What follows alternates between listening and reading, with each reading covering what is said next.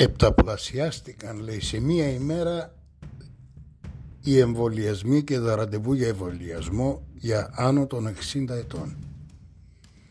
Δηλαδή χεστήκανε για να μην δώσουν το κατοστάρικο. Ξεπουλήθηκαν για ένα κατοστάρικο όπως η νεολαία ξεπουλήθηκε τότε για 150 ευρώ και για 50 GB.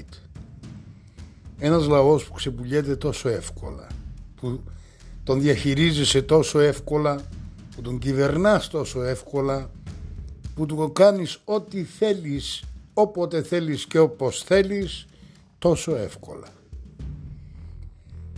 Αυτό που με κάνει και χαίρομαι είναι ότι η άνω των 60 εδώ στην Ελλάδα είναι αυτή που συντηρούσε τόσες δεκαετίες τόσες δεκαετίες κόμματα όπως είναι η Νέα Δημοκρατία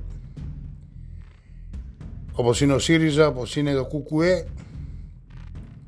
όπως ήταν το ΠΑΣΟΚ όλοι αυτοί ήταν άνω των 60 οι μεγαλύτεροι κομματοστρατοί κομματική στρατή λοιπόν τα, τα μεγαλύτερα κοπρόσκυλα που λένε να πούμε σε θέματα ε, κομμάτων κομματόσκυλα κομματόσκυλα Μάλλον ο κορονοϊός τελικά είναι μια θεία τιμωρία.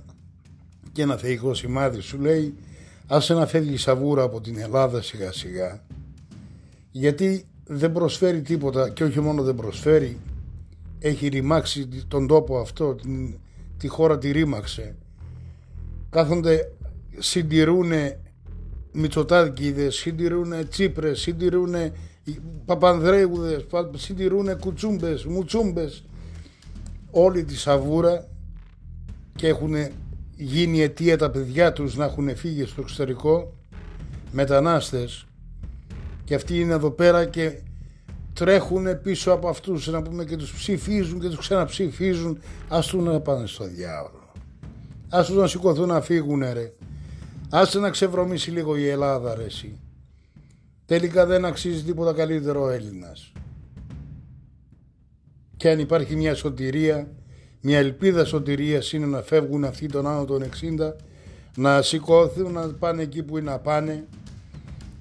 Λοιπόν, αφού νομίζουν ότι με τα εμβόλια δεν θα πεθάνουν, ας τους να πάνε να τα κάνουνε. Ας τους να πάνε να τα κάνουν ρε. Να τελειώνουμε και έτσι μια ώρα αρχίτερα. Μπας και δούμε άσπρη μέσα σε αυτόν τον τόπο.